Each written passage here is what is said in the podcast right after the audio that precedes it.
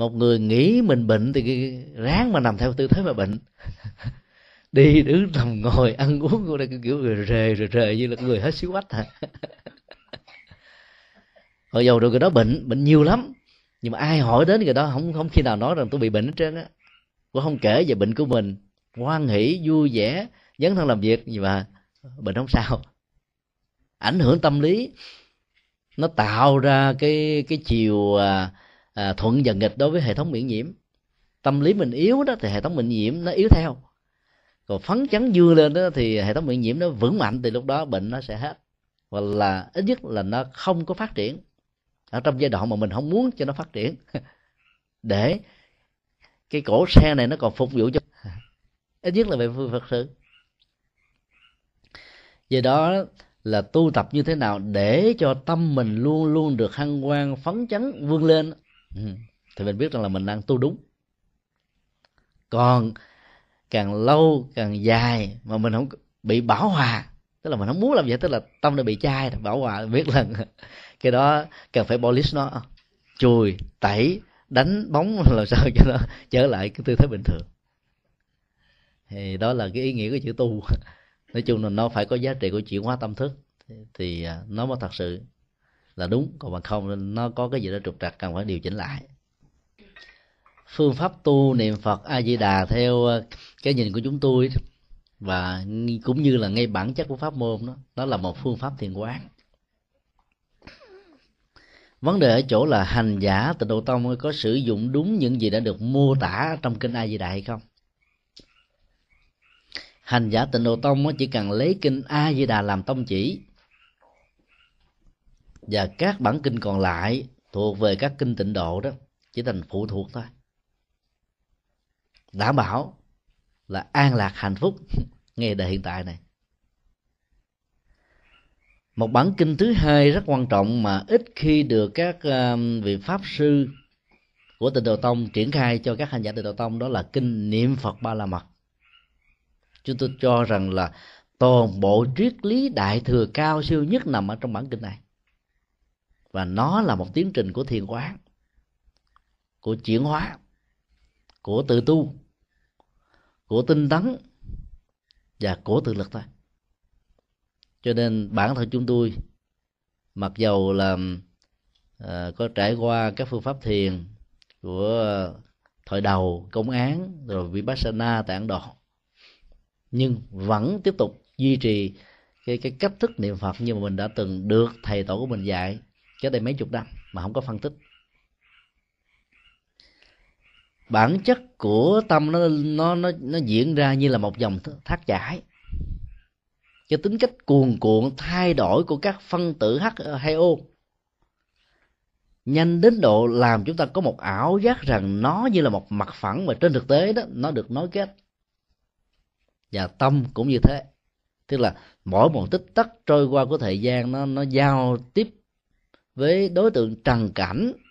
Nhanh đến độ mình không thấy được cái tính liên tục của nó mình mình tưởng rằng là cứ mỗi một đơn vị thời gian tâm mình báo víu à, nhiều cảnh vật khác nhau. Mà trên thực tế chỉ có một. Nhưng do vì um, tính cách biến dịch của tâm thì của một người thiếu sự làm chủ nó cho nên nó là ở một tích tắc khác nó bám vào cái vật vật khác và do đó các ý niệm và các cảnh vật khác nó xuất hiện và làm mình tưởng rằng mình có được năng lực phân tâm trên thực tế chỉ là năng lực xen kẽ thôi. Hiểu được cái cấu trúc này thì chúng ta thấy là tiến trình của sự niệm phật như là một phương pháp tu chuyển hóa đó, là một sự thay thế. Thay thế đối tượng nhận thức của tâm. Từ những đối tượng có thể là phiền não, nhiễm ô buồn phiền, khổ đau, tạo ra những khó khăn về cảm xúc, những bế tắc về nhận thức và những trở ngại về hành động nó trở thành là bình an. Cho nên hành giả của pháp môn tịnh độ nếu dựa vào kinh a di đà sẽ đạt được và trên cơ sở tu tập nhất tâm bất loạn. Thì cái đó là, chính là thiền đó tại vì thiền là chánh niệm tỉnh thức mà chánh niệm tỉnh thức là dẫn đến tiến trình của bất loạn. Nhất tâm đó có thể đạt được ở rất nhiều ngành nghề khác nhau. Nhưng nếu yếu tố của chánh niệm không có mặt thì cái nhất tâm đó đó chỉ là sự tập trung của ý thức, chứ không phải là nhất tâm.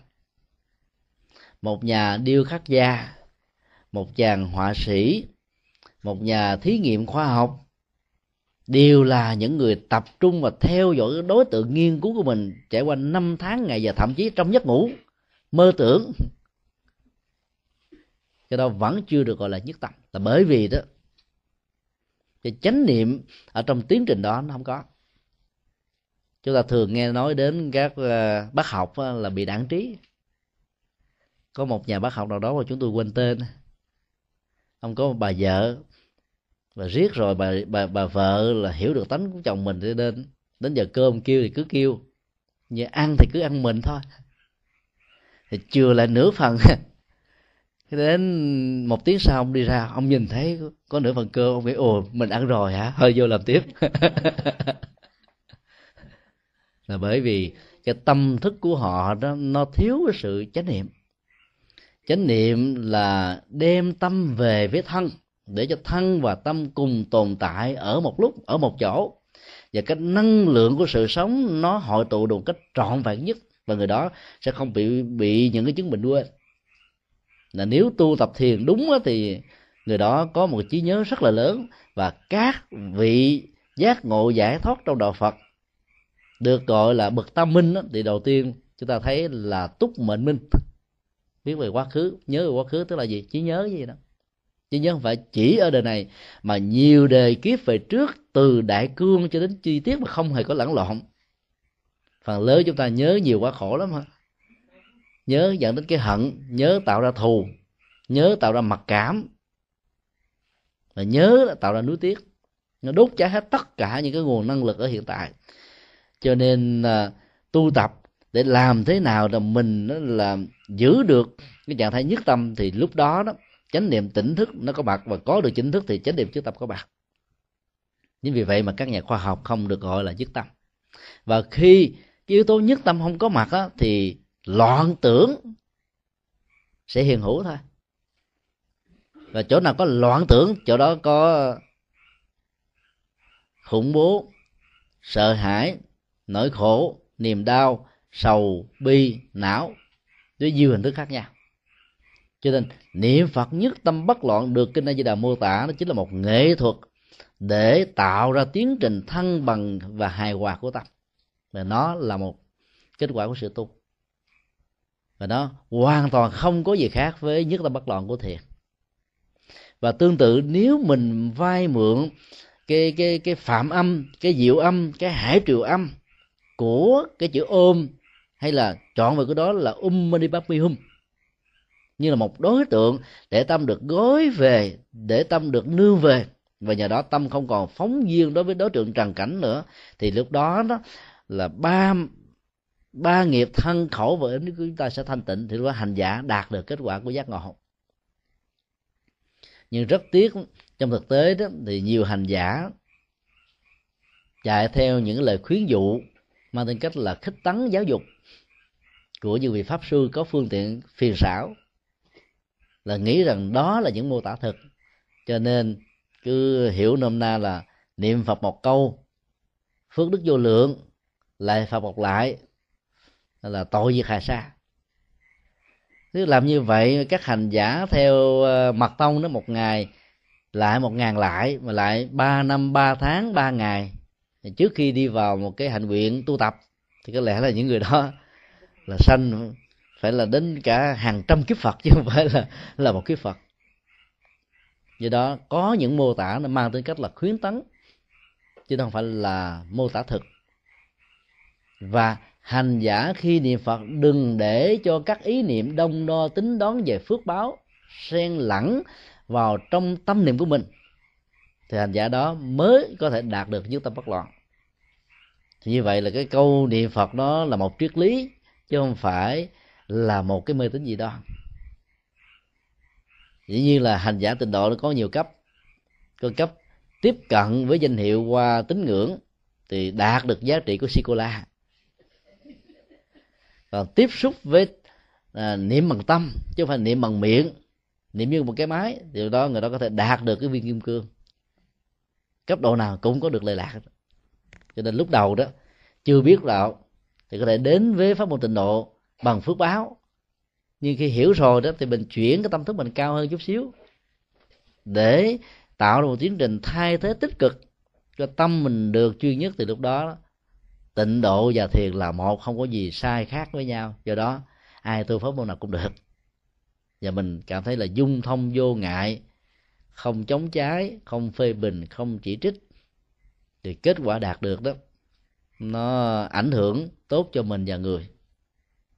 Thì đó là cái quan điểm uh, tình đầu tông mà chúng tôi cho rằng là kinh a di đà đã lột tả một cách rất là thành công. Đề cập đến ờ, phương pháp quán tưởng thì kinh a di đà cũng không thiếu.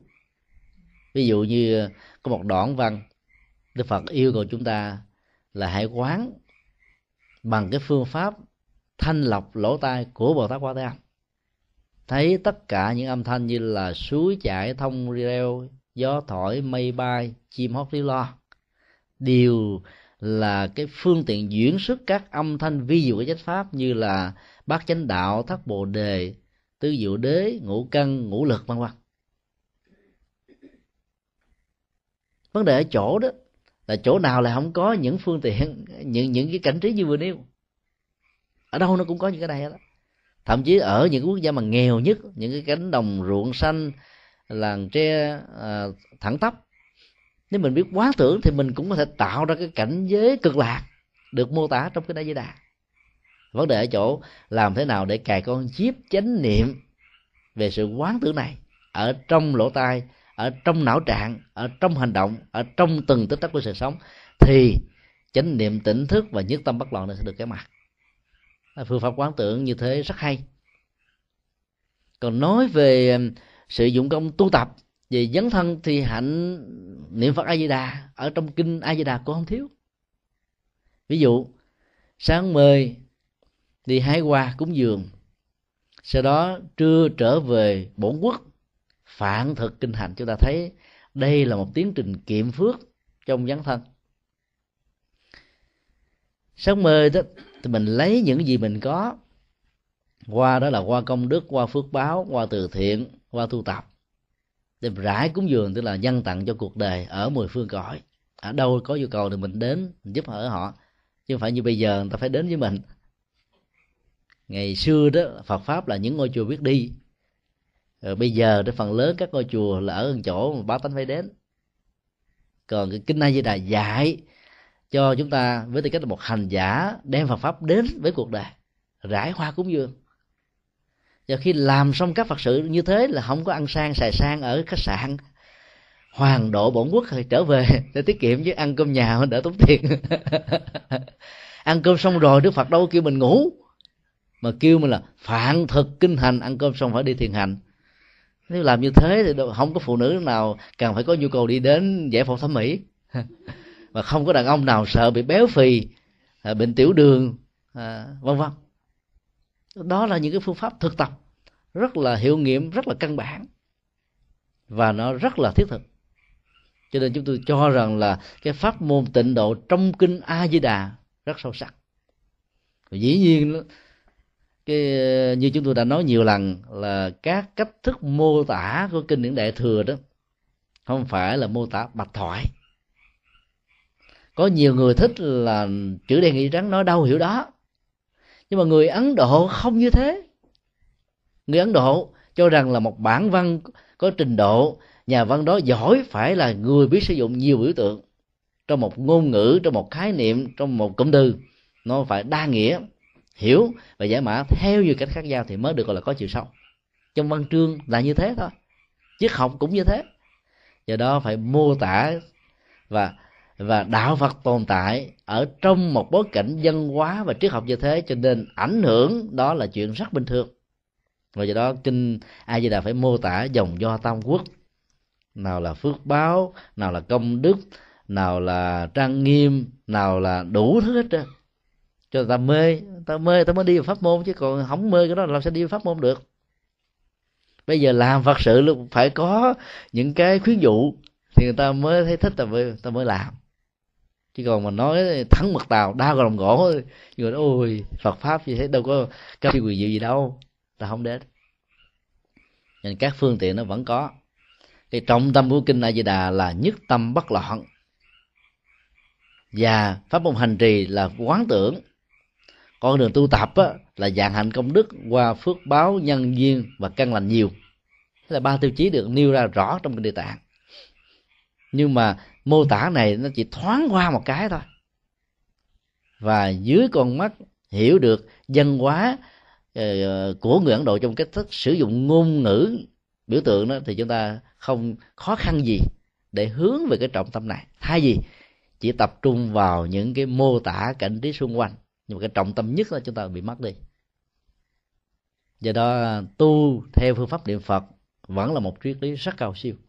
Nếu tâm hành giả không bị rơi lọt ở trong cái việc mà à, đông đo tính điếm, công cứ để tạo phước báo công đức, và lâu lâu khi bệnh nói, phật ơi, ngày hôm nay con niệm ngày một trăm tám chuỗi mỗi một chuỗi trăm tám hạt mà phật sao không đổ con gì hết trơn vậy còn bà kia bà đâu có tu gì đâu bà đến bài tiếng sắc không sao bà không khỏe khỏe mạnh vô cùng thì nó không có kết quả nói chung là tùy theo cái cách nhìn cái giá trị của sự hành trì nó sẽ kéo theo sau yeah.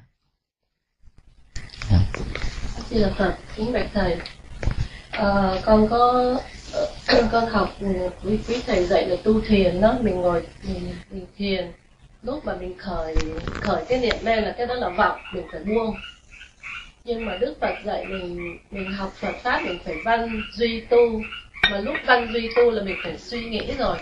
Thì lúc mà suy nghĩ là cũng là biến thành thành là vọng, thì con chỗ đó con hơi confused, con không hiểu. Đó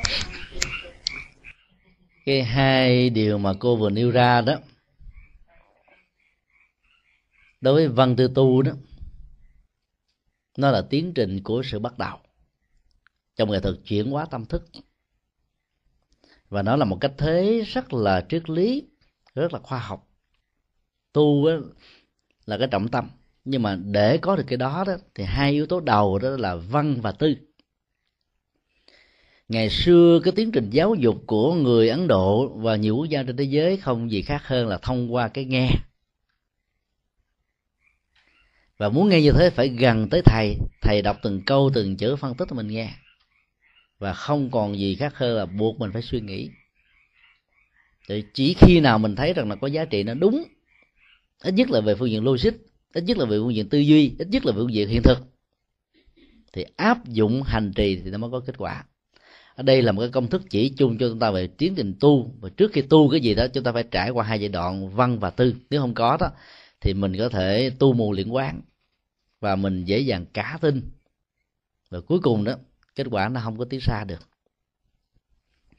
Còn cái phương pháp à, trong lúc mà chúng ta thực tập thiền quán, mà một số các vị đại hành giả hướng dẫn chúng ta, đó là khi một cái vọng niệm khởi lên, thì mình biết nó là vọng quay về với chân tâm thì cái vọng nó là hết đó, nó hoàn toàn. Không có bất kỳ một cái gì mâu thuẫn với cái tiến trình như vừa nêu. Trong lúc chúng ta thực tập tu đó thì thì chúng ta phải có những cái bước đi. Nhưng mà trong lúc đang tu đó thì không cần phải đi những bước như thế nữa mà đi vào trực tiếp là thực tập. Ở trong kinh uh, viên giác có một câu rất hay là truy huyễn tức ly bất tác phương tiện. Bản chất các phiền não và nỗi khổ niềm đau đó là huyễn tức là nó không có lâu dài. Nó giả có nó tạm có có một cách à, tình cờ có một cách là tức khắc hay là có một cách uh, trong một cái nguyên do nào đó. Chỉ cần biết rằng nó là huyễn thì mình không còn bị dính vào cái huyễn nữa gọi là tức ly tức là lìa nó một cách lập tức. Đây là một triết lý gọi là bỏ huyễn từ từ nhận thức biết đó là huyễn không cần phải đeo đuổi kháng cự đó thì nó sẽ hết à. còn kháng từ đó là mình thừa nhận nó có như là một sự thật ví dụ như là bây giờ à, trong à, trong hôn nhân ngày hôm qua đó chúng tôi có nghe một phật tử uh, tham dự uh, tại chùa tại tại tỉnh thất tại tỉnh xá quan âm kể lại là cô, có một người bạn người bạn đó có một người chồng. Người chồng đó là có cái bệnh mèo mỡ, cho nên đó là cô bao nhiêu cái đầu tư về tình yêu và thậm chí là vật chất của cô dành cho ông chồng đó, ông chồng, ông ông tặng cho cái người tình đẹp hơn. Và cái chết nó diễn ra một cách thình lình đối với cô này. Rồi người bạn nằm mơ thấy cô trở về có nhắc lại sự kiện là mượn tiền để cho ông chồng của mình đó. Mà con này cô đang trên cái đường đi đi chùa nên đâu không không có đưa liền. Cái chết đó được diễn ra thì không biết là có trở ngại gì cho hương linh đó hay không. Thì chúng tôi có góp ý ờ, ngắn gọn như thế này. Tức là làm sao mình giúp cho hương linh bất hạnh đó đó. Có được một cái nhìn quan niệm người người chồng không chung thủy như thế, làm như thế nào mà không rơi vào trạng thái của sự ờ, hận thù và tiếc nuối. Cái hành động của người vợ trong tình huống này đó là tiếc tiếc vì mình sợ mất một cuộc tình, mà mình có thể đánh đồng nó là bầu trời của hạnh phúc là tất cả. Và nói theo hàng mặt tử là người đi một nửa hồn, tôi mất còn nửa hồn kia, bỗng về khờ. Chưa đi và bạn đã mất hết phần nửa nửa còn lại là mất không không biết lý do. Bay đi đâu, tìm không ra tâm tích. Và bà không chỉ mất một phần nữa mà bà mất luôn trọn phần. Trong cái chết, nhiều người ờ, mất ở trong sự điên dại. Cái phản ứng của việc tiếc nuối của đa, của cái cái mối tình mà nó không được trọn vẹn. Khi mình biết rằng người kia cấm sừng mình hay là người kia cặp bến thêm một người thứ hai và mình không phải là đối tượng duy nhất đó. Nỗi khổ niềm đau trỗi dậy lớn lắm. Và cái chết diễn ra như thế sẽ làm cho nỗi nối tiếc đó trở thành sự hận thù.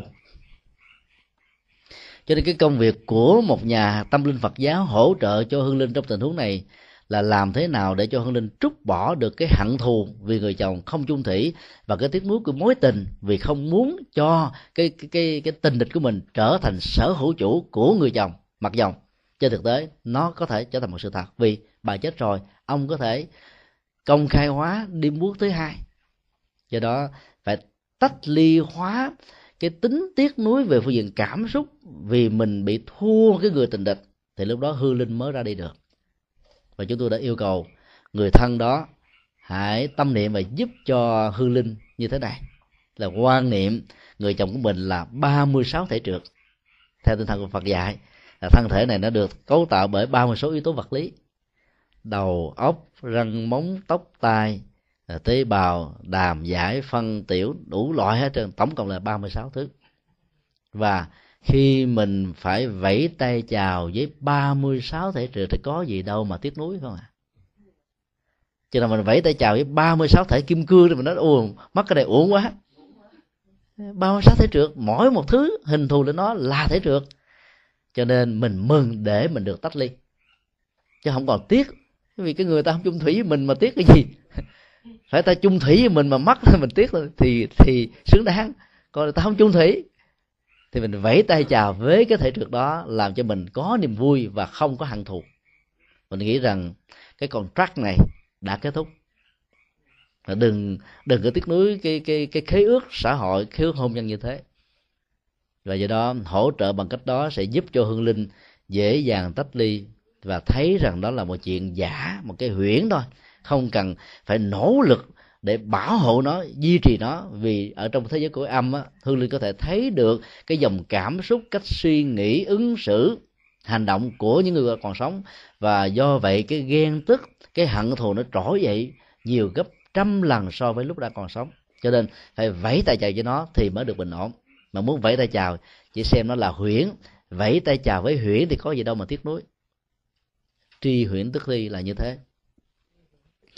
Bất tác phương tiện là một cái cái điều mà chúng ta cần phải lưu tâm. Phương tiện á, là cách thức là hỗ trợ là công cụ là vận dụng là tha lực là tự lực là nỗ lực là cưỡng lực. Và đã hàng loạt bất kỳ cái gì mà mình có thể sử dụng đông đo tính điếm nắm lấy nó bất tác là không cần đến những thứ này. Bởi vì bản chất của huyễn là nó không tồn tại lâu. Giống như gió thoảng thì máy bay, nó đâu có ngưng tụ lại hoài đâu mà sợ.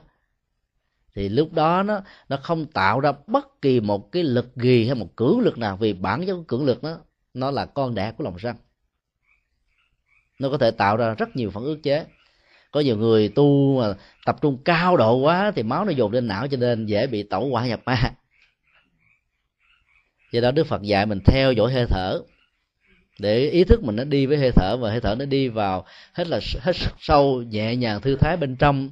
Nó làm tươi nhuận quá trình trao đổi chất nó làm tươi nhuận quá trình ờ, gọi là tế bào hóa. Thì các neuron thần kinh này nó, nó, nó được làm mới nó, nó sống nó giãn đỡ và nó phát huy hết tất cả những tiềm năng của con người. Do đó khi mình thực tập mà có một cái niệm vọng khởi lên đó mình biết đây là vọng thì tự động nó sẽ mất thôi chứ không cần phải đánh nó. Biết đó là vọng, tức là tạo cái tính cách mắc cỡ, bản lẽ của đó. Ai cũng vậy, khi người ta biết rằng người ta đang làm xấu thì người ta sợ liền, phải không? Nếu một một người khác phát giác là ta sợ, thì cái cách là biết nó là huyễn thì nó sẽ bẽn lại nó mất đi thôi. Không cần phải nỗ lực đuổi nó ra. Tự động nó phải chuồn đi bằng không, công an tới còng cảnh sát tới còng đó, cái phương pháp thực tập như vậy đó thì ờ, trong lúc mà làm đó, mình không cần phải áp dụng ờ, ba bước, văn, tư, bởi vì nó đang ở tu mà. Mình áp dụng là văn và tư nữa thì nó trở thành, gọi là là là thói thắt liền. Mình chán, mình không không không có niềm tin.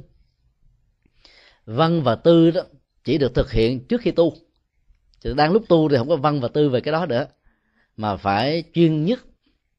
Nếu với tịnh độ tông là nhất tâm bất loạn. Nếu với thiền là chánh niệm tỉnh thức. Nếu mà vật là tam nghiệp thanh tịnh thì lúc đó là mình sẽ vượt qua được những cái trở ngại trong hành trì. Còn đang thực tập mà mình cứ ờ, nghĩ cái cái cái giọng này nó thuộc về văn hay là nó thuộc về tư nó thuộc về gì đó thì là là là là mình là, là tiêu. Mình nghĩ thiết là mình tiêu luôn. Có nhiều người cái tập trung cái cái cái ý thức đó ở chỗ nào thì nó sẽ đổ vào xuống chỗ đó. Mình có thể vận dụng việc tập trung ý thức vào trị liệu y học. Và nếu quý vị thực tập nó vẫn có tác dụng. Ví dụ như là những người bị những cái chứng bệnh đau nhức xương khớp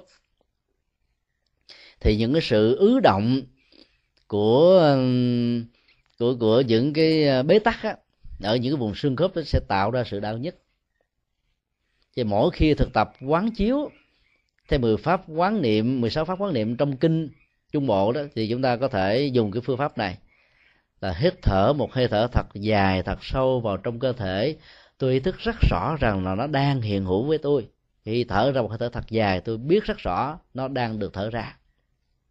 Và cái vế thứ hai là khi thở vào thật sâu, tôi tôi có cảm nhận hỷ lạc toàn thân. Cái này nó đòi hỏi đến tính phân tích và ứng dụng ý thức. Hỷ lạc toàn thân là như thế nào? Cái hỷ lạc nó thường tồn tại trên cảm xúc. Mà nói theo y học là nó tồn tại ở trên phản ứng bộ não. Mà bây giờ mình phải hình dung hóa nó ra đó toàn thân. Toàn thân nó được cấu tạo bởi làn da nè, nó bởi tế bào nè, nó bởi thịt nè, gân, xương, cốt, sự sống, mọi thứ, các chi phần. Và nó phải thấm nhuận hết toàn bộ như thế thì đâu có cái nỗi khổ niềm đau nào nó có thể khống chế được, phải không ạ? Cái niềm vui, niềm hạnh phúc nó toàn thể như thế, thì những cái khác nó không còn là một cái trở ngại nữa. Cho nên quán tưởng như vậy đó thì thì cái nỗi đau về vật lý nó sẽ giảm đi. Nó sẽ bớt mà không cần phải dùng mấy cái loại thuốc là tê là thuốc ờ, làm cho mình bị ờ, bị tê liệt cảm xúc, là mình không còn có cảm đau. Không có đau chứ cái đau nó vẫn có còn mình dùng thiền như là chánh niệm để hình dung hóa cái trạng thái an vui lên thì những cái này nó sẽ được chuyển hóa. Do đó, nếu mình có bị một cái um, cái khối u, một cái cancer hay là một cái gì đó ở vùng nào, thì ý thức mình tập trung vào cái vùng đó với cái hơi thở chuyển và vận. Và mình nghĩ rằng là mỗi một cái cái sự chuyển vận của hơi thở đi ngang qua thứ này, mặc dù có những cái nó đâu đi qua được đó mà mình hình dung quá. Và mình liên tưởng rằng nó bị bào mòn, nó bị mất đi, nó được tác động tích cực, thì nó sẽ có một cái ảnh hưởng tích cực nhất định nào đó. Này không phải là duy tâm, nhưng mà nó nó có sự hỗ trợ. Và nếu áp dụng cái phương pháp lại phật và quán tưởng như thế nữa thì cái kết quả nó sẽ cao hơn. Là có hỗ trợ y học tích cực. Do đó là để buông một cái ờ, nỗi niềm vọng tưởng xuất hiện trong tâm. Dù nó thuộc về ờ, thọ, hành hay là thức, hay là thuộc về tưởng. Thì vấn đề mấu chốt theo kinh ờ, viên giác là biết nó là huyễn, lìa nó, không cần giữ, không tạo cưỡng lực để khắc chế đó, thì nó sẽ được trôi qua nhưng đừng chạy theo chạy theo là mình bị đắm lụy. Còn nỗ lực gắng sức này nọ thì sẽ có những cái phản ứng à, của lòng sân rồi kết quả nó sẽ không đạt được như ý muốn yeah. Dạ. Bạch thầy à, trong một bữa giảng lần trước con có được nghe thầy à, giảng về ảnh hưởng của sự cầu siêu bạc độ đó. Dạ, yeah. thì con xin có một cái câu hỏi như thế này con thấy ở bên Việt Nam á, Ờ, người ta rất là tin tưởng ở cái vấn đề mộ địa là họ khi mà có một người thân mất là họ phải đi tìm một cái mộ địa như thế nào và phải có một cái vị trí ờ, đẹp ờ, quan đảng hoặc là hướng nào thì thích hợp cái gì đó để cho con cháu về sau được cái sự phát đạt, gia đình hạnh phúc. Thì như vậy, cái tin tưởng như vậy nó có đi đúng chỗ hướng của Phật giáo hay không thì thầy giảng dạ cho người à, Trung Hoa là một dân tộc. Quan niệm cái chết cũng quan trọng như là cái sống. Cho nên một phần hạnh phúc của những người còn sống là chăm sóc và bảo hộ cho những người chết. Chính vì quan niệm này mà có nhiều hương linh qua đời đã mấy mươi năm. Ví dụ như là tổ tiên ông bà của mình. Đến ngày à, thanh minh, ngày dỗ đó, họ vẫn đến và thờ tưởng niệm. Và làm như thế họ cảm thấy rất là hạnh phúc. Để hỗ trợ cho việc đó đó thì họ phải tìm một cái nơi chốn rất là đảm bảo để giữ cái thân thể và cái hòm chôn cái thân thể này được lâu. Vì họ có thể có những quan niệm nếu cái dùng chôn đó có nhiều nước đó, thì độ một rửa sẽ nhanh. Và do đó con cháu sẽ làm ăn không có khấm khá. Đây là các quan niệm dân gian thôi. Nó không có giá trị nhân quả, không có giá trị hiện thực. Tinh thần của phật giáo dạy chúng ta là không để bất kỳ một cái à, yếu tố gì cho hương linh có cơ sở bám vào. Vì sự bám vào như thế tạo ra áp tắc trong tiến trình tái sanh.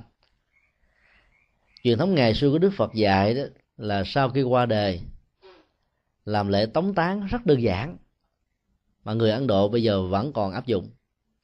Phần lớn là 24 giờ là đi thiêu. Chỉ có những nhân vật quan trọng ảnh hưởng nhiều trong xã hội và cộng đồng đó, thì người ta mới để người đó để tưởng niệm ba ngày. Họ không dùng đến hòm. Họ không chôn theo thi thể của người quá cố bất kỳ những vật quý báu vì họ cho rằng là con người đến trong cuộc đời này bằng hai bàn tay trắng cộng với nghiệp, cho nên đi đó chỉ mang theo cái khói nghiệp, cái núi nghiệp. Còn mọi thứ phải bỏ lại. Tâm thức bám víu vào cái này kéo theo cái nào thì nó trở thành như là một sợi dây chuyền, dây xích. Do đó, thiêu xong rồi đó thì đạo lý nhà phật dạy đi rải xong hay làm phân bón trên cây là hết, không giữ lại gì hết. Còn người trung hoa đó, ảnh hưởng nền nhân hóa của ai cập cho nên tìm mộ tìm hướng vì nghĩ rằng nó có liên hệ đến à, sự à, hưng thịnh của con cháu. Và cái căn bản hơn nữa vì họ nghĩ rằng là cái cõi âm á, mới là đời sống vĩnh cửu còn cõi dương đó là đời sống tạm thời. Người ai cập vì nghĩ như thế cho nên đã dựng lên những kim tự tháp mà người khởi sướng ra cái này là các vị pha rao tức là vua. Cho nên sau khi qua đời vị pha rao đó đã được sống chung với những người thương nhất trong cuộc đời của ông, cung tần mỹ nữ, vàng bạc ngọc ngà châu báu, và làm như thế theo cái tâm lý học của tái sanh. Các hương linh pha rào khó, có thể siêu sanh thoát qua vì có ảo giác rằng đó là cảnh giới vĩnh viễn, vĩnh cửu. Sự hỗ trợ của áp ốp sát làm cho họ nhìn thấy thân thể mình còn vĩnh viễn, và vàng bạc ngọc ngà châu báu với thân thể của những người thương, những người yêu. Cho nên họ vĩnh viễn trở thành các ngạ quỷ. Cho đến lúc nào có một nhà tâm linh nào hỗ trợ phá vỡ cái thành trì của niềm tin mê tín này thì họ mới đi được. Cho nên theo phật giáo đó, cái việc tống tán càng đơn giản nhiều chừng nào thì càng giúp cho hưng linh chừng đó. Người trung hoa làm mộ quyền nó sang trọng lắm.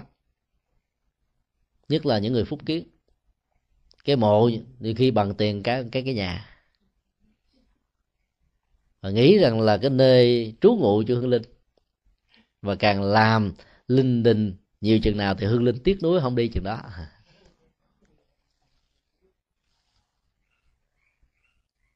Cái tâm lý của sự bám víu nó nó như là một cái phản ứng.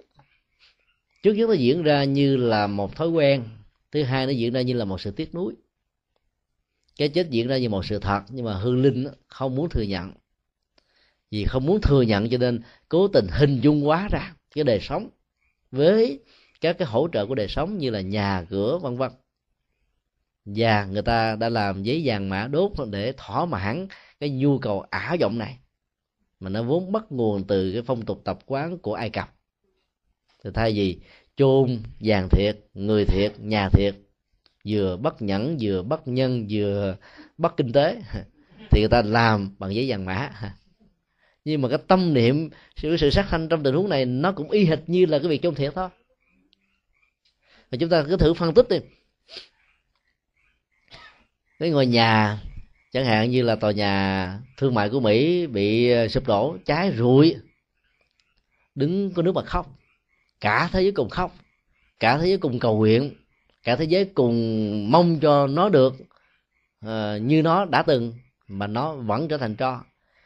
Mấy năm trôi qua rồi mà nền kinh tế của hoa kỳ và mỹ vẫn chưa gây dựng lại được. Cái gì bị cháy rồi làm, làm sao mà còn được? Vậy mà người ta tin rất đơn giản giấy vàng mã đốt xuống cháy rụi hết trơn người ta sống được. Rồi từ đó toàn là làm chế tạo đô la dởm không? Và chúng ta thử hình dung một cách tiếu tiếu chút xíu.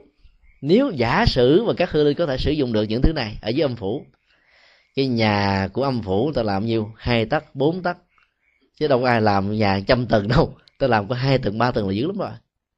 Mà lùng như chúng tôi đi nữa, thì co cụm lại bằng à, yoga của ấn độ thì nó cũng phải ít nhất là cái vòng tròn bốn tấc. Chui sao chui nhỏ thì từ một người, một thứ tư mà trở thành có bốn tấc tí hon thì càng thương ông bà tổ tiên mình mình càng làm cho họ bị khổ đau thôi. Sự thật về những cái việc sử dụng đó không có, nhưng mà ảo vọng về cái này làm cho họ bị dính mắt và do đó tiến trình trái xanh trở ngại. Cho nên nói tóm lại đó là người phật tử là không tin về hướng hướng đất, hướng nhà, hướng cửa, hướng hồ là hướng quyệt. Nhà cửa còn chưa ăn chung gì, hướng hồ cái quyệt, làm sao ăn chung được? Thế giới của phương tây là không tin vào những thứ này như là những người của trung quốc, mà họ giàu hơn trung quốc nhiều lắm. Nếu những điều đó ảnh hưởng đến thịnh và suy, giàu và nghèo, thì có lẽ là những người không tin phải nghèo chứ. Mà trên thực tế, những cái ông thầy tạo ra những cái này, không có ông nào giàu trơn. Thế nhân quả mà, ông sống bằng cái nghề miệng lưỡi. Ông nói mà nhiều khi ông dễ dời, ông có không hiểu rồi ổng giả vờ, ổng đóng vai như ông thượng đế biết hết trơn mọi thứ. Người ta tin theo ổng. Vì cái nỗi sợ hãi rằng nó ảnh hưởng đến tính mạng, ảnh hưởng đến cái hạnh phúc, ảnh hưởng đến kinh tế, ảnh hưởng đến đời sống của mình, cho nên ta sợ ta theo. Tất cả những nỗi khổ, niềm đau nó nó nó nó được tồn tại với một tuổi thọ lâu dài là bởi lòng sợ hãi thôi. Chứ sợ hãi là kẻ thù, nguy hiểm lắm ở trong bát giả tâm kinh có một cái cái đối tượng cần chuyển hóa là khủng bố đó. À, khi mà mình có được cái trí bát nhã, nhìn thấy năm uẩn này là không, tức là thân thể này là không dòng cảm xúc, ý niệm quá nhận thức phân biệt, tâm tư này, nó không phải là cái của mình dính dĩ thì nói sợ hãi có chỗ đâu mà bám víu. Cho nên hành giả vượt qua được sự khủng bố. Còn vì mình có sợ khủng bố cho nên ông nào ông bà gì mà tin đó quét ra ma à, ờ, bối ra ma quét nhà ra rác. Rồi cuối cùng mình trở thành nạn nhân mà mấy ông kia ông sống phè phở. Vì cái nhân quả của nghiệp xấu đó nên làm họ đâu thể giàu. và do vậy làm những nghề như thế này thì đức phật gọi là nghề tà. Vì nó không phát xuất từ những cái nỗ lực chân chánh. Cho đó là quan điểm của phật giáo. Thì mình là những người phật tử thì mình cố gắng là tin theo phật. Đảm bảo không có gì gì để phải lo để phải sợ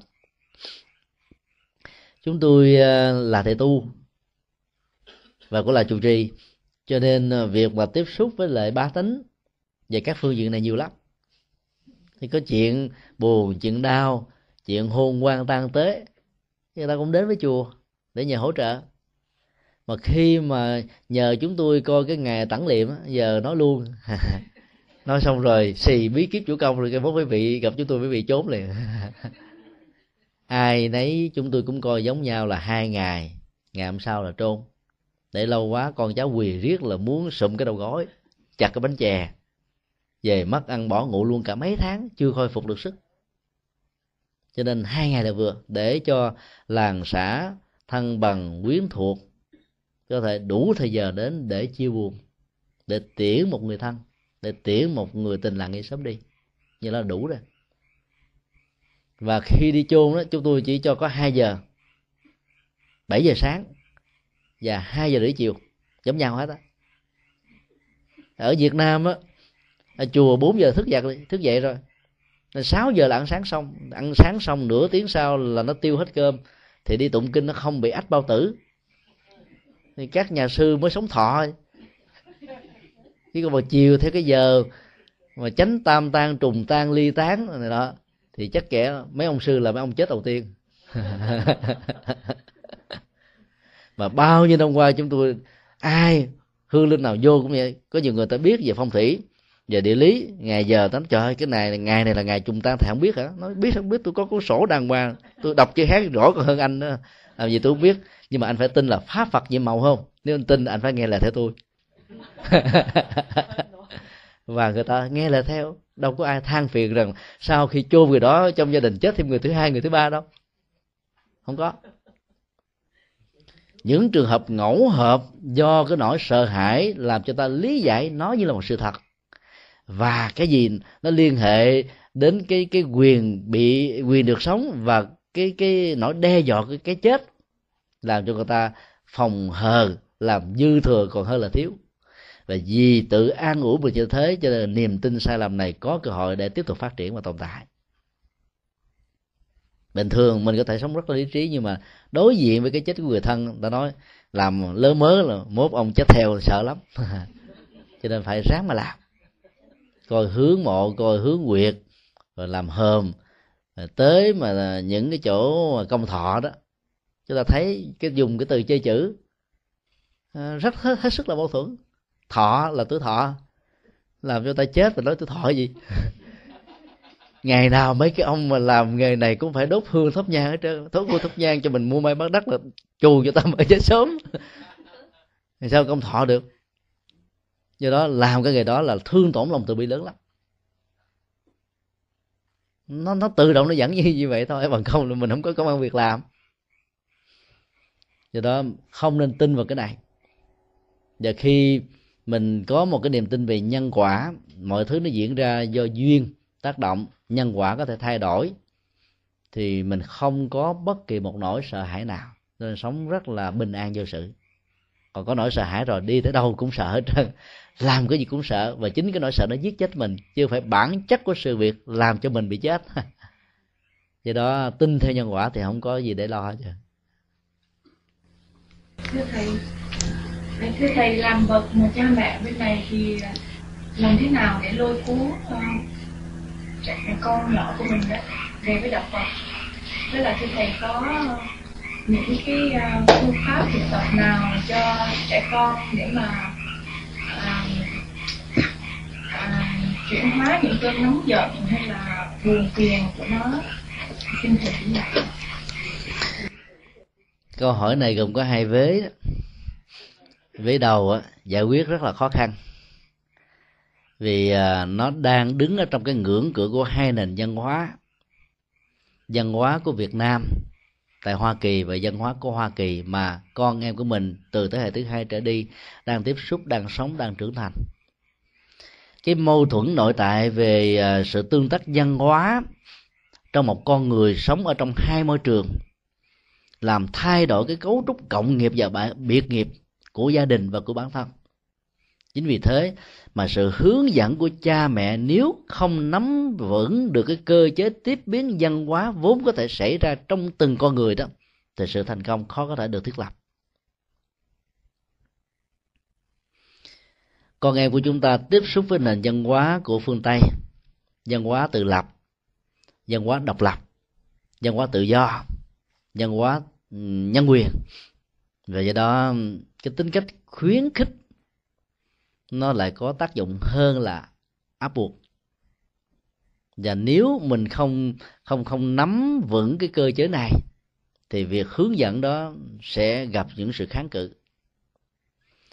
Cái thứ hai là sự thay đổi cái cấu trúc văn hóa ở trong não trạng của thế hệ thứ hai trở đi nằm ở chỗ đó, là một ngày con em của mình tiếp xúc với văn hóa phương tây 8 giờ tiếp xúc với dân hóa gốc đó, chỉ có một giờ. Thậm chí, thông qua văn hóa gốc là người cha, người mẹ chỉ có một vài câu, một vài phút ở trong ngày. Thì cái sự ảnh hưởng và tương tác đó nó không làm cho chúng có thể vượt dậy được các hạt giống văn hóa vốn có mà mình là người Việt Nam mang qua từ nước Việt Nam. Và trong đó nó có văn hóa Phật giáo cho nên phải nắm rõ về hai điều đó đó thì à, chúng ta có những cái cách để giúp cho con em của mình đến với đạo Phật. Vì cái trở ngại lớn nhất là vào trong các ngôi chùa, cái việc mà tụng niệm bái sám bằng tiếng Việt, cho nghe của chúng ta nghe, khó hiểu, và do đó có cái dị ứng. Đi lần thứ nhất có thể miễn cưỡng, lần thứ hai có thể hơi bị dị ứng lần thứ ba nó từ từ, không muốn đi nữa cái cái cái khó khăn đó nó nó không thuộc về phía chúng ta mà nó thuộc về cái nền văn hóa Phật giáo đang có mặt tại những nước không thuộc về Việt Nam. Dĩ nhiên là những người truyền đạo, hoàng pháp đó là muốn duy trì nền văn hóa bản địa. Cho nên phải giữ lại các cái truyền thống văn hóa, những gì mà mình đã được ấp ủ và lớn lên và không thể bỏ điều đó. Và do đó có được cái mô hình sinh hoạt nơi mà khi các ừ, con em của chúng ta với những người trẻ lớn lên từ nền văn hóa của mỹ có thể cảm thấy một hứng thú đó nơi họ đến sự hợp tác giữa chúng ta và những nhà chùa.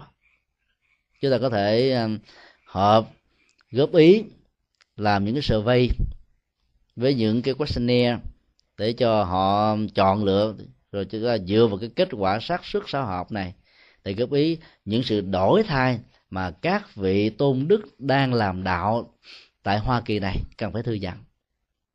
Thì nó mới có thể giải quyết vấn đề một cách đến tận gốc rễ. Chứ còn trên thực tế đó ờ, con em có đến chùa hay không, nó chỉ nằm ở sự khôn ngoan của một số cha mẹ đó có ý thức về vấn đề, giúp cho con em của mình trở thành một người phật tử, hiểu được đạo phật. Sách vở phật pháp bằng tiếng anh ngày nay không thiếu ở hoa kỳ. Và có thể nói ở hoa kỳ là một trong những quan có nhiều nhất. Không chỉ bằng xuất bản, mà còn bằng các phương tiện internet cho nên chúng ta có thể à, in từ internet. Nếu không mua được những cuốn sách bằng order ở ở từ tiệm sách, thì chúng ta in ra để giới thiệu cho con em của mình. Và nhờ đọc vào những cái giới thiệu bằng tiếng Anh như thế thì vào chùa tụng niệm, nó vẫn có cảm thấy, không không có cảm thấy nhiều cái sự lạc lõng. Từ từ từ nó làm quen với cái nền văn hóa của Việt Nam và văn hóa của Phật giáo ở một mức độ tương đối.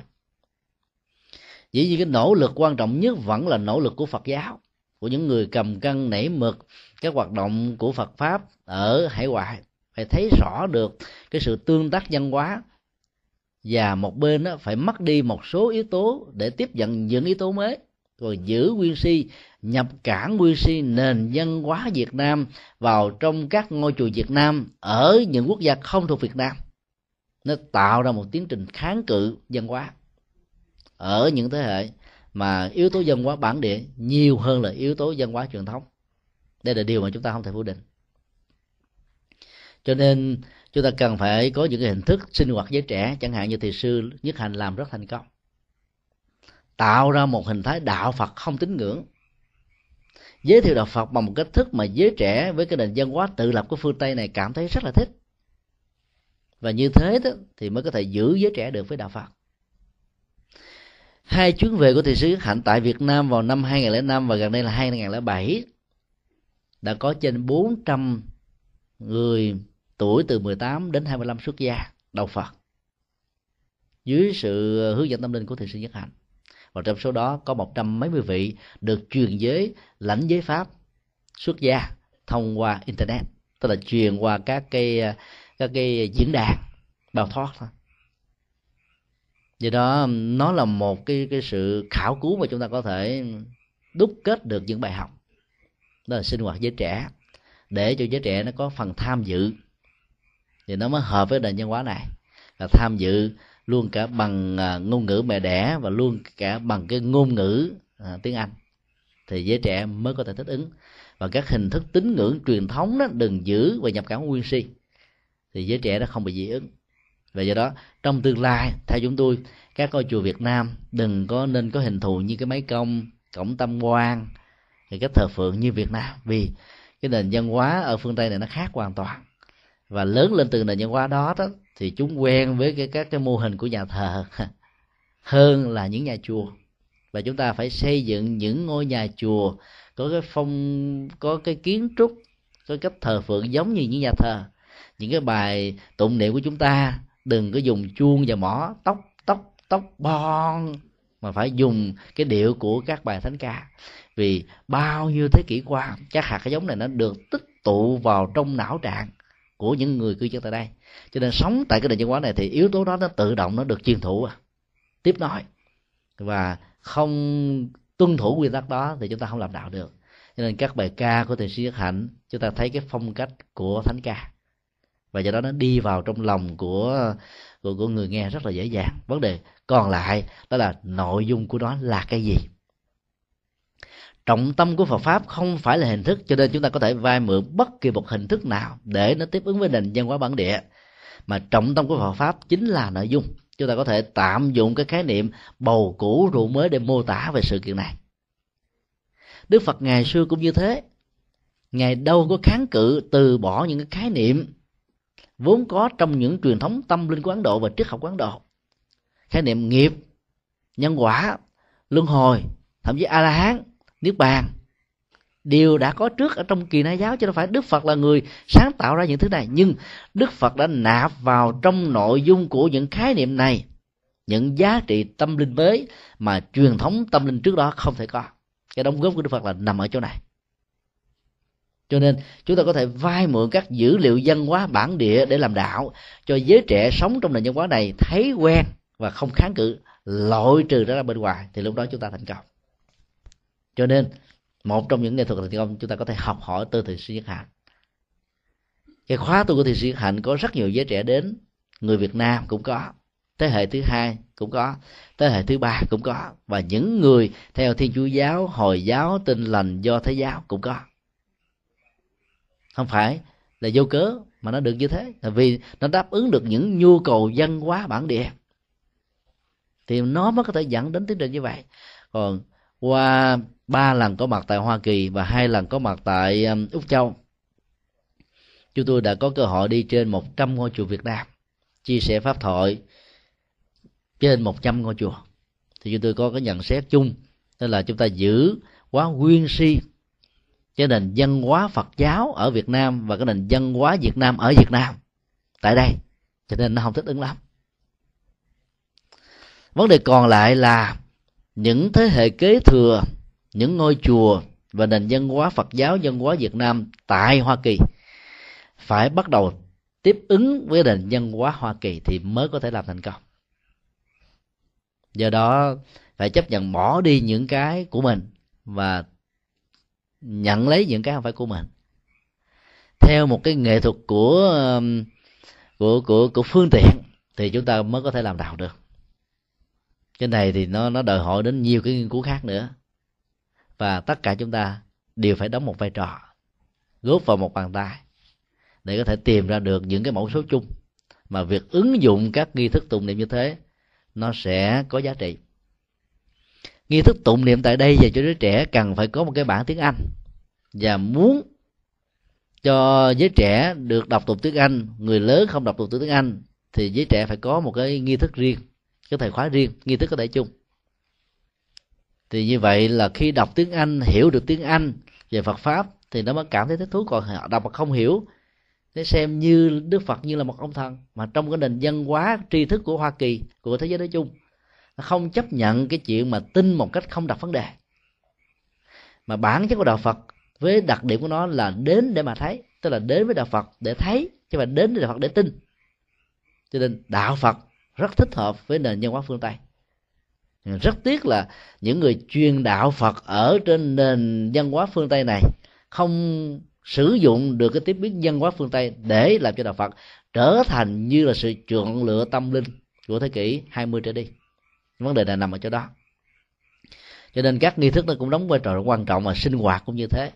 Cách thức giảng dạy, phân tích, nó phải đi về cái hướng nhân bản, nhân thừa, nhiều hơn là hướng bồ tát thừa, phật thừa. Ở trong truyền thống tâm linh của um, phương đông nhất là truyền thống đại thừa đó, chúng ta chú trọng vào các bản kinh siêu thoát, đạt ngộ được quả vị giác ngộ cao nhất mà giới trẻ nó đâu muốn như thế này đâu. Bây giờ mình kêu, đang khổ đau nó, niệm phật đi con, mọi việc khổ đau được hết. Đâu có đơn giản như thế. Và hỏi niệm phật để làm gì? Giảng sanh tây phương. Trong đầu nó nói chờ ơi, mới sống hai chục tuổi, đâu ai muốn chết đâu, đi sanh tây phương. Chưa hưởng cuộc đời mà đi sanh tây phương sao được?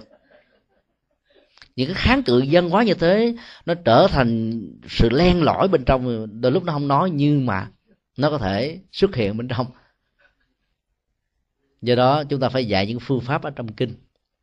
Đức phật nói vô số các bài kinh mỗi một bài kinh là một kỹ năng giải quyết nỗi khổ niềm đau. Rất tiếc đó, trong các nghi thức tụng niệm hành trì của người Việt Nam và Trung Hoa nó đặt trên tông chỉ tông môn pháp phái. Cho nên toàn bộ tông tịnh độ đó bây giờ tập trung ở trong kinh A Di Đà. Rút ngắn kinh A Di Đà chỉ còn sáu âm tiết. Nam mô A Di Đà Phật. Rút ngắn của pháp môn thiền chỉ còn là chánh niệm tỉnh thức. Rút ngắn của tịnh độ, của mật tông còn là án mani bắt di hồng.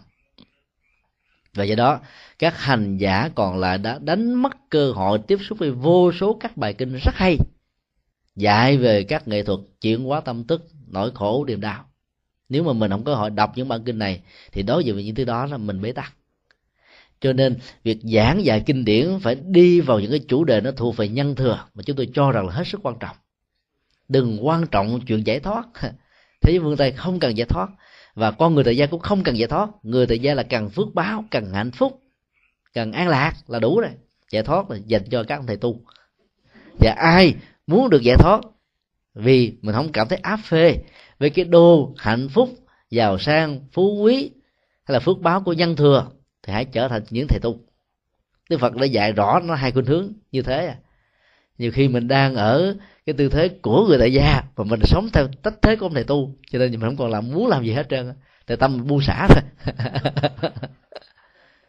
Còn tệ hơn nữa là đang làm thầy tu mà tâm trở thành người tại gia thì nguy hiểm vô cùng.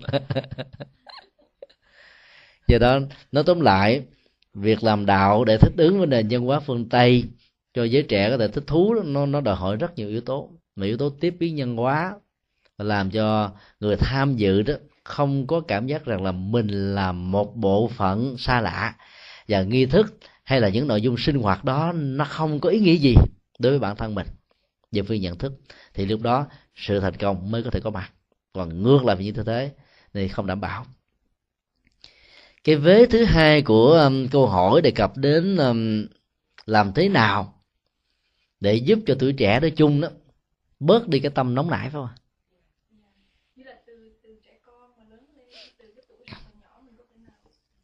mình huấn luyện đó, nhất là người mẹ thì có cơ hội huấn luyện hơn là những người cha. Huấn luyện căn bản nhất đó, không phải là lúc theo nho giáo là dạy con từ thở lên ba dạy vợ từ lúc ban sơ mới về hay gì đó mà đây là dạy con từ lúc mà có mặt ở trong bào thai cái tiến trình à, nhập thai của mỗi một chúng sanh nó mang theo cả một cái năng lực nghiệp. Và năng lực đó nó nó ảnh hưởng chi phối cá tánh của đứa bé đó. Khoa học ngày nay đó chỉ mới nói lên một cái phương diện ảnh hưởng một chiều từ người mẹ đối với đứa con. Ở chỗ đó là người mẹ ăn vào nóng lạnh thì đứa con cảm thấy là nóng hay là lạnh. Ăn vào những cái thực phẩm đau nhất thì đứa con sanh ra dễ bị dị dật, ăn quá nhiều ờ, dầu ớt gia vị thì đứa con đó nó có thể bị ảnh hưởng về tâm trí vân vân. Nhưng mà nó lại không có phân tích đến cái ảnh hưởng chiều ngược lại từ đứa con đối với tâm thức của người mẹ. Kinh ờ, du lan có đề cập đến một cái sự kiện là nếu mà đứa con ngỗ nghịch đó nó sẽ không có xu mình ra luôn mình nó phải quậy tung té này nọ. Cái đó chúng ta mới thấy được một cái phần ảnh hưởng vật lý trong lúc mà sanh thôi.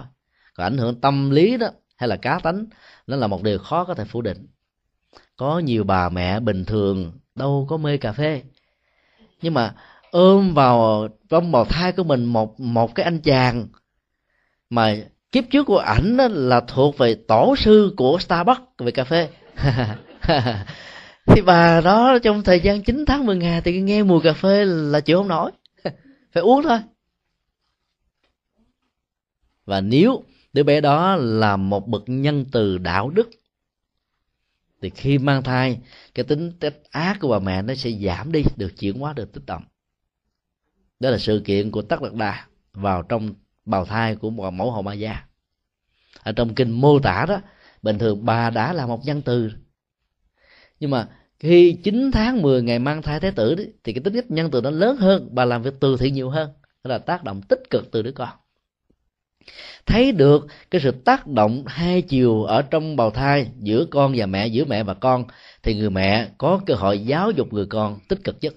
Ví dụ như nào giờ mình không có những cái ghiền những cái ghiền về yếu tố mà sinh học á, thì cái chuyện là bình thường. Ví dụ như là ai mang thai thì cũng có những cái ghiền về đồ chua vì trong cơ thể, với những phản ứng hormone nó thiếu những cái chất chua, cho nên nó đòi chua vào. Nhưng mà có những cái ghiền nó không thuộc về cái phản ứng hormone, mà nó thuộc về cái đòi hỏi của những cơn nghiện nghiệp, hoặc là của mình, hoặc là của con mình. Thì mình cần phải có ý thức để giáo dục con một cách có hiệu quả hơn. Ví dụ trong suốt thời gian mang thai, tâm mình lúc nào cũng hướng về phật, đi chùa, làm việc nhân từ, làm việc thiện là thương các loài gia súc động vật, hiếu kính với cha mẹ, kính trên giường dưới. Cái tác động này nó ảnh hưởng đến tâm thức của người con, vì tâm thức người con trong lúc này là tâm thức bị bị động, và cái của mình là tác động.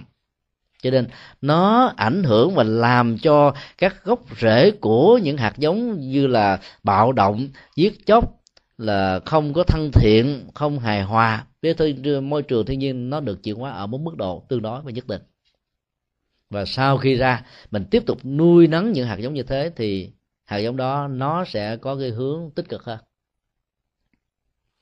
Ở thế phương tây này đó, thì yếu tố của lòng từ bi đó nó dễ phát triển hơn là ở châu á. Là vì đó, người ta dạy con người phải à, thương các loài gia súc.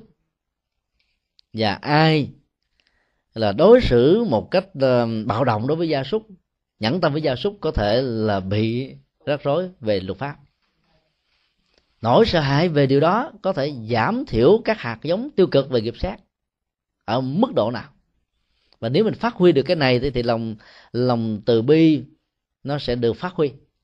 Cho nên ở đây dễ dàng dễ dàng làm hơn là ở những cái nước ờ, như ở Việt Nam. Là nghèo quá. Ở đây mọi vật mọi loài nó có thể sống một cách thoải mái. Mà không sợ ai bắn dần ná ai bắn chết chứ còn ở việt nam chừng thời gian thôi là dịch cũng tiêu chim cũng tiêu sóc cũng tiêu. Thậm chí những cái con nó chết bỏ trong sọt rác người ta cũng đem ra ăn người ta còn không thể bỏ nữa mà. Do đó là cái môi trường điều kiện và những cái sự tương tác theo dõi của người mẹ đó sẽ hỗ trợ cho đứa con mình về phương diện lòng từ bi này. Thì khi lớn lên đó, thì con em của mình sẽ có được cái hạt giống từ sự tiêu thụ là một yếu tố mà chúng ta không nên bỏ qua. Ở trong cái nền văn hóa phương tây ngày nay đó, tiêu thụ về à, bạo động, tiêu thụ về những cái mà nó giết chết lòng từ bi đó, diễn ra lớn lắm. Chúng ta xem những bộ phim về chiến tranh, xem những bộ phim về đám đá, xem những bộ phim về hận thù, hay là nghe tin tức về những thứ này, tâm chúng ta đứng về một phía này hay là về phía khác thôi. Và do đó sự hận thù nó được gieo rắc. Chúng ta ăn bằng con mắt, nhưng mà chúng ta phải chịu hậu quả của cái tâm. Và nó thể hiện qua tánh tình. Rồi nó tác động tiêu cực qua hành động. Do đó là cha mẹ kể cần phải lưu tâm theo dõi về các phương diện đó, thì con em của mình mới có thể không trở thành nạn nhân của cái chủ nghĩa tiêu thụ ở trong nền văn hóa phương tây. Pháp âm đạo phật ngày nay, xin khép lại nơi đây. Quý vị muốn thỉnh hoặc ấn tống các đĩa cd về đại tạng kinh việt nam, các kinh sách do thầy nhật từ biên soạn, các bài pháp thoại, các cd về âm nhạc phật giáo, cũng như muốn đóng góp vào các hoạt động từ thiện của đạo phật ngày nay, xin liên lạc theo địa chỉ đạo phật ngày nay, chùa giác ngộ, số 92 đường Nguyễn Chí Thanh phường 3 quận 10 thành phố Hồ Chí Minh, Việt Nam. Điện thoại 08 833 5914 0958 057 827 Email Buddhism Today inc amok yahoo.com Thích nhật từ amok yahoo.com Website World Wide Web buddhismtoday.com World Wide Web tủ sách Phật học.com